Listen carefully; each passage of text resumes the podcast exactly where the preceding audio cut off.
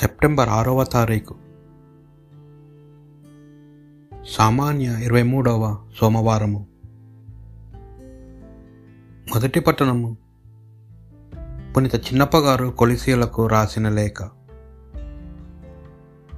ఒకటవ అధ్యాయము ఇరవై నాలుగు నుండి ఇరవై తొమ్మిది వచనముల వరకు మరియు రెండవ అధ్యాయము ఒకటి నుండి మూడు వచనముల వరకు.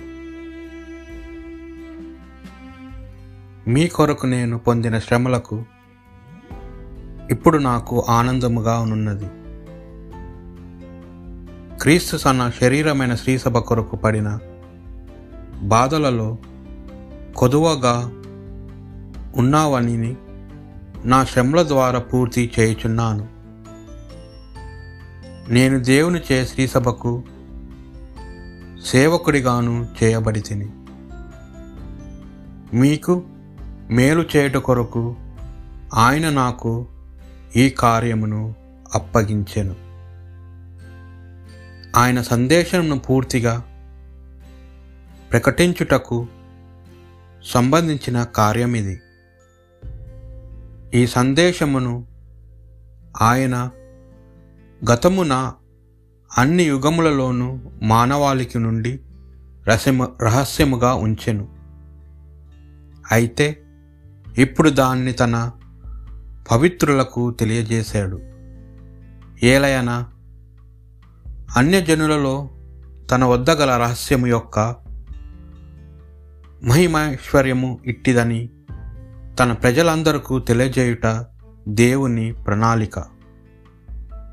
ఆ రహస్యము ఏమనగా క్రీస్తు మీలో ఉన్నాడు.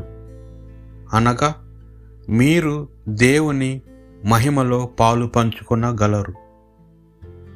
ఇట్లు మేము ప్రజలందరికీ క్రీస్తుని గూర్చి బోధించెదము.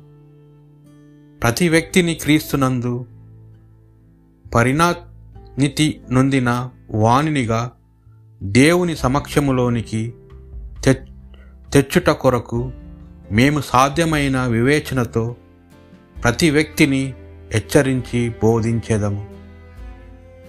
దీనిని నెరవేర్చుటకు క్రీస్తు నాకు ప్రసాదించిన మహత్తరమైన శక్తిని నేను వినియోగించుకొనుచు పాటుపడుచున్నాను.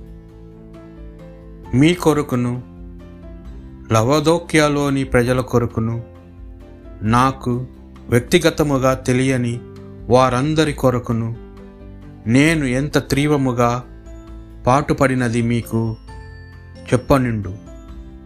వారి హృదయములు ధైర్యముతో నిండగలవనియు వారు ప్రేమతో సన్నిహితులు కాగలరనియు సరి అయిన అవగాహన వలన లభించు సకల సంపదలను పొందగలుగురనియు నేను అట్టు చేయుచున్నాను. అలాగున వారు దేవుని రహస్యమును గ్రహింపగలరు. ఆ రహస్యమే క్రీస్తు. ఆయన యందు దేవునికి వివేక విజ్ఞానములు సంపదలన్నీ గుప్తమై ఉన్నవి. ఇది ప్రభువు వాక్ ఆయన నాకు ఆశ్రయశిల రక్షణ కోట కాగా నేనెంత మాత్రము కలత చెందను. నా రక్షణమును గౌరవమును ప్రభువు మీదనే ఆధారపడి ఉన్నవి. నాకు బలమైన కోటయు ఆశ్రయుడైన ఆయనే. జనులారా మీరెల్లవేళ ప్రభువును నమ్ముడు. మీ గోడులు ఆయనకు విన్నవించుకునుడు. మనకు ఆశ్రనీయుడు ఆయనే. అల్పులైన నరులు ఊదిన శ్వాస వంటి వారు ఉన్నతులైన మానవులందరూ బ్రహ్మ వంటి వారు తక్కెడలో పెట్టి తూచిన వారు పైకి తేలిపోయేదరు. ఊదిన శ్వాసము కంటే తేలికగా తూగెదరు. పునిత లూకాసు వారి సువార్త ఆరో అధ్యాయము ఆరు నుండి పదకొండు వచనముల వరకు. యేసు మరి యొక్క విశ్రాంతి దినమున ప్రార్థనా మందిరముకు వెళ్ళి ఉపదేశింప ఆరంభించెను. అచ్చట కుడిచేయి ఊచ పోయివాడు ఒకడు ఉండెను.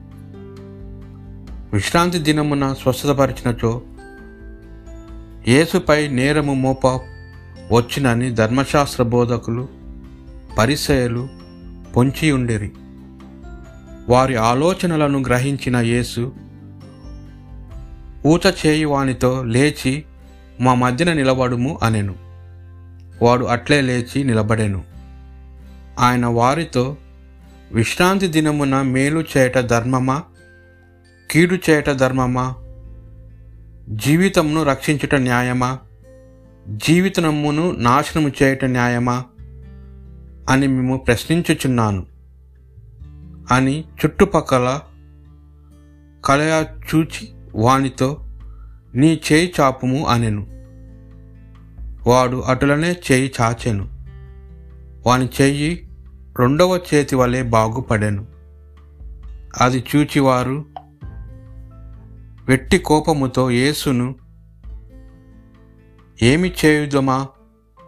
అని మంతనములు సలుపసాగిరి ఇది ప్రభు సువిశేషము.